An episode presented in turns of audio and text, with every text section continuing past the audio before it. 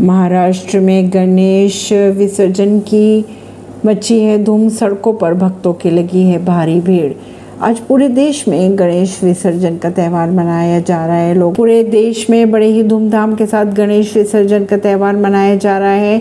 महाराष्ट्र की अगर बात की जाए तो सड़कों पर भारी भक्तों की भीड़ दिखाई देने लगी है।